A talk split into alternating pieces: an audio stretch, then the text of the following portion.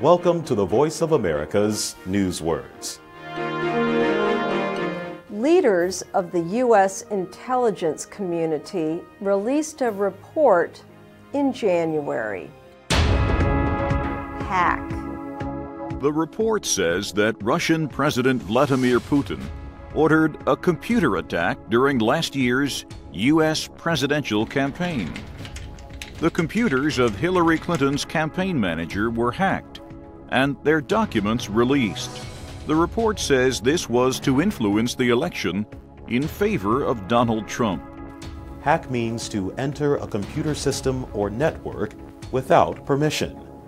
Usually, hackers do this to gain private information or cause damage. Hack can also mean to cut something in a rough way.